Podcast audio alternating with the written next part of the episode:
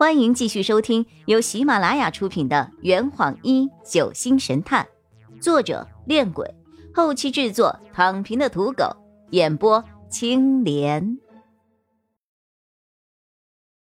第一百五十八章，这部手机是谁的？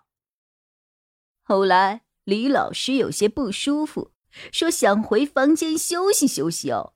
于是我们又回到了客舱。我在自己的房间里一直待到了下午六点，因为手机突然收不到信号了，感觉有些无聊，就一个人走到了甲板上吹风。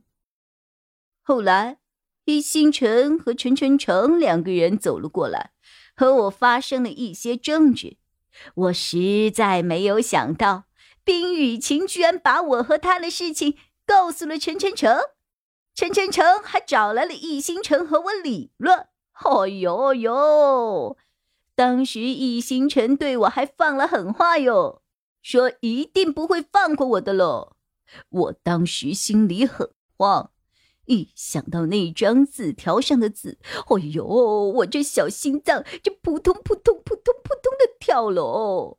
然后我去找李伟，一起去餐厅用晚餐。他好像没有什么胃口，随便吃了两口粥，就抽着烟回房间了。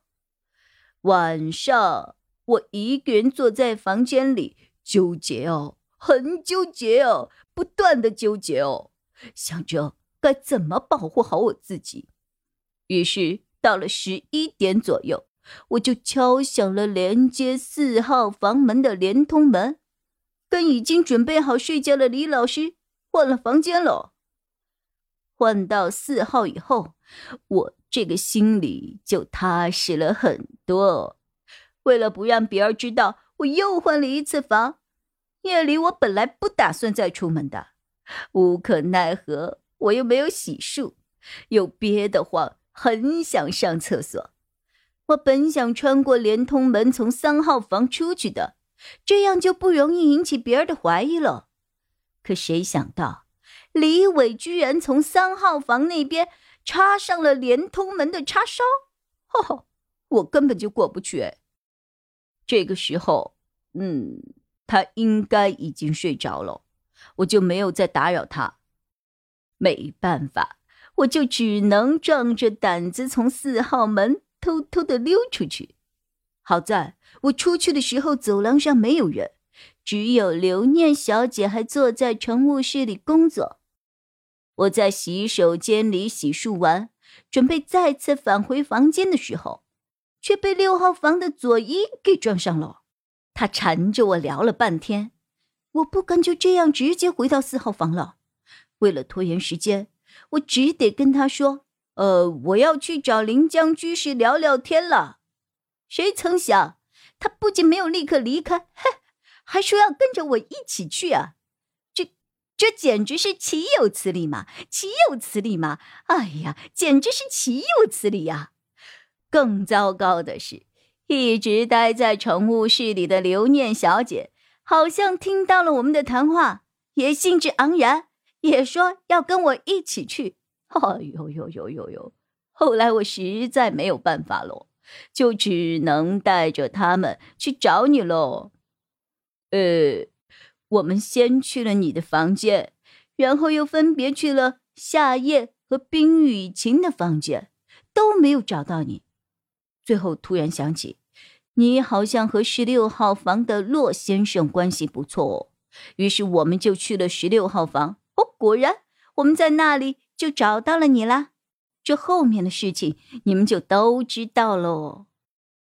听完他的叙述，我问着。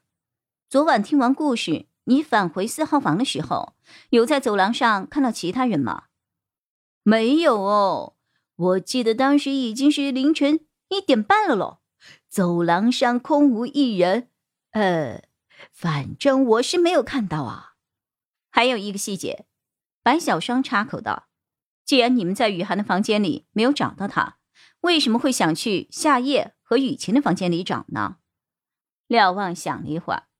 哦，提议去夏夜房间里的人是左右，他说下午吃饭的时候，夏夜和林雨涵交谈甚欢。呵呵，至于冰雨晴那里，我本来是不想去的，可刘念小姐说，她下午的时候看到林雨涵和冰雨晴一起去了十二号房。我听了这番话后，一脸疑惑。洛佩和白小霜纷纷看向了我。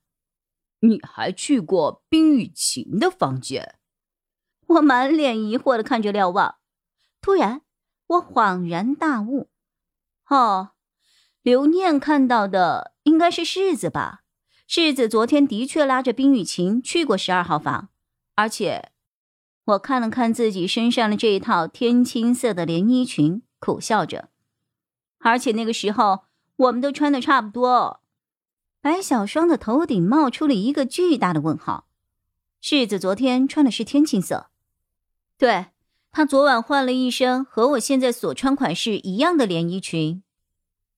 廖先生，林世子昨晚有来找过你吗？廖望摇了摇头。那你看看这部手机是不是李伟的？洛佩从口袋里掏出了那部从三号房桌上找到的黑色手机，不是哦，这是我的手机喽。洛佩疑惑的眨了眨眼睛，啊，这是我昨天换房的时候落在隔壁的，心想反正船上也没有信号，就没有着急着拿回来。廖望从洛佩的手中接过了手机，输入密码，打开了界面，那。你有看到李伟的手机吗？廖望摇了摇头，没有哦，可能在他的身上吧。洛佩和我们两个对视了一眼。哦，那你好好休息，要是想起了什么，再告诉我们。哎呀，廖望又长叹了一口气。我们三个退出了四号房，站在门口望而不语。洛佩指着四号房门，问题就出在这里。凶手是通过四号房的连通门进入了三号房，杀人后关上了三号房的连通门，然后再从三号房的房门离开。那我们要查的其实是昨天晚上从三号房里出来的人呢？这坛已经喝完了，呵，你猜出凶手是谁了吗？啊，老板，拿酒来。